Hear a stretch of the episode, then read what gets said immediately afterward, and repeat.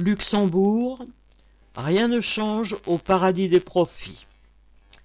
Une enquête baptisée LuxLetters, entre guillemets, révèle que le gouvernement luxembourgeois continue d'offrir des taux d'imposition proches de zéro aux multinationales, tout en se conformant aux règles internationales sur l'évasion fiscale, ce qui en dit long sur leur efficacité.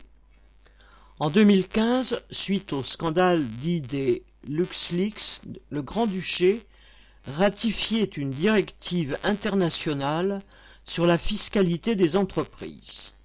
Elle impliquait la publication de tous les accords fiscaux ultra avantageux qui ont depuis des décennies poussé des milliers de multinationales à s'installer dans le petit pays.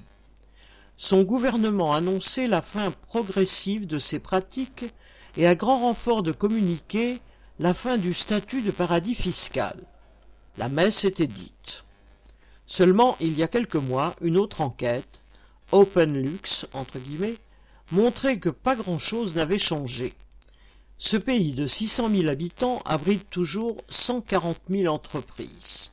La moitié sont des sociétés fantômes, sans activité ni salariés, mais concentrant un montant d'actifs à 100 fois le PIB du Grand-Duché. OpenLux, entre guillemets, révélait certains des montages fiscaux offerts par la loi luxembourgeoise. L'enquête LuxLetters, entre guillemets, publiée ce 1er juillet par des journalistes de plusieurs médias européens, vient d'en révéler un autre. Puisque la directive de 2015 impose de publier tous les accords fiscaux tamponnés par l'administration luxembourgeoise, il suffit de jeter le tampon.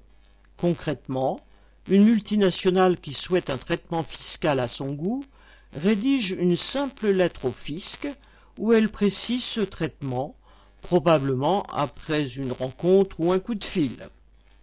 Le fisc ne signe rien, range la lettre dans le dossier de l'entreprise et applique les taux voulus. La ficelle est un peu grosse. Ce serait oublier qu'elle l'était déjà avant. Depuis des décennies, la bourgeoisie de tous les pays et ses gouvernements se satisfont parfaitement de l'existence de ce paradis fixe fiscal au cœur de l'Europe.